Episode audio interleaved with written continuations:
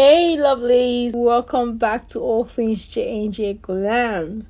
Today is not an episode kind of day. I just want to use this opportunity to appreciate every one of you that has been supporting this podcast from the very beginning. It's been over a year we started this podcast. Thank you for supporting us. Thank you for being my greatest motivation. Doing each and every one of the episodes we have been posting every week You've been my inspiration. Thank you for sharing. Thank you for listening.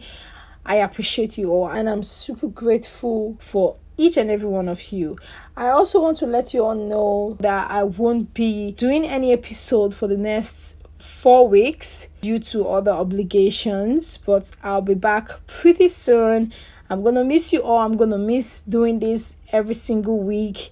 So if you've not listened to our other episode, just use this week to just go back there and listen as much as you can and you know support our podcast keep listening. And i hope you find each of our episodes helpful and motivating. Keep staying safe. Keep grinding. Keep being you. Keep going after your dreams. Never give up. But at the same time don't be hard on yourself. Just take it one step at a time. At the end of the day, everything is going to be all right.